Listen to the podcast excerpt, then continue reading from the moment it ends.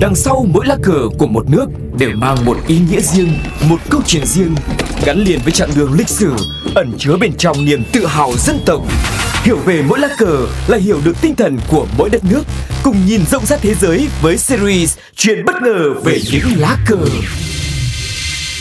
Xin chào mừng quý vị và các bạn, chúng ta đang quay trở lại với series Chuyện bất ngờ về những lá cờ. Và ngay bây giờ thì chúng ta sẽ cùng nhau đến với một đất nước của Đông Nam Á, đó chính là Myanmar. Và Myanmar thì không phải là một đất nước quá phát triển về du lịch như một số những nước khác trong khu vực như là Thái Lan hay là Singapore. Tuy nhiên, đất nước này có rất nhiều điều độc đáo và kỳ lạ, gây tò mò và thích thú cho du khách. Ví dụ như là những bãi biển tuyệt vời hay là thói quen nhai trầu và tiền cũ không được chấp nhận chẳng hạn.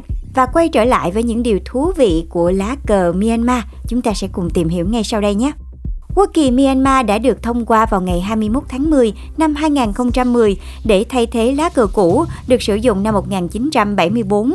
Quốc kỳ được giới thiệu cùng với việc thực hiện các thay đổi đối với tên quốc gia được quy định trong hiến pháp năm 2008 và lá cờ của Myanmar bao quanh là hình chữ nhật có chứa ba sọc ngang lần lượt theo thứ tự từ trên xuống là vàng, xanh, đỏ và tại trung tâm quốc kỳ là biểu tượng ngôi sao năm cánh có màu trắng.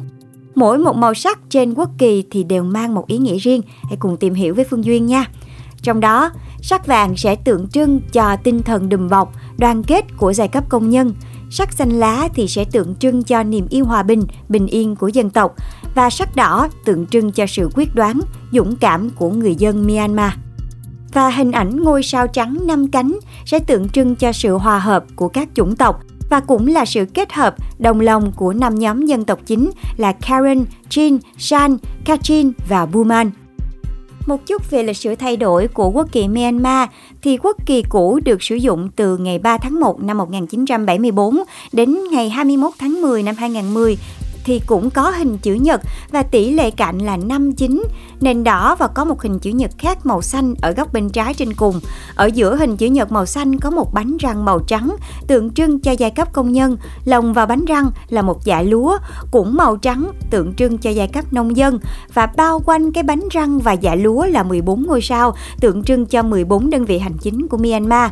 Về màu sắc thì màu đỏ tượng trưng cho lòng can đảm, màu xanh tượng trưng cho hòa bình thống nhất, còn màu trắng thì tượng trưng cho sự trong sạch.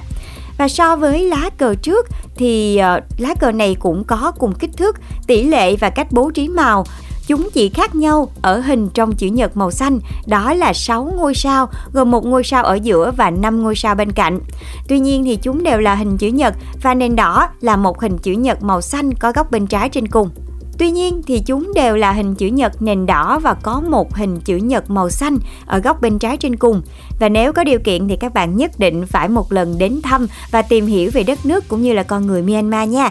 Chắc chắn vùng đất Phật xinh đẹp này sẽ mang lại cho du khách thật là nhiều những trải nghiệm bất ngờ và đáng nhớ đấy. Còn bây giờ thì Phương Duyên xin chào và hẹn gặp lại và hẹn gặp lại các bạn trong quốc kỳ tiếp theo của đất nước khác của Đông Nam Á nhé.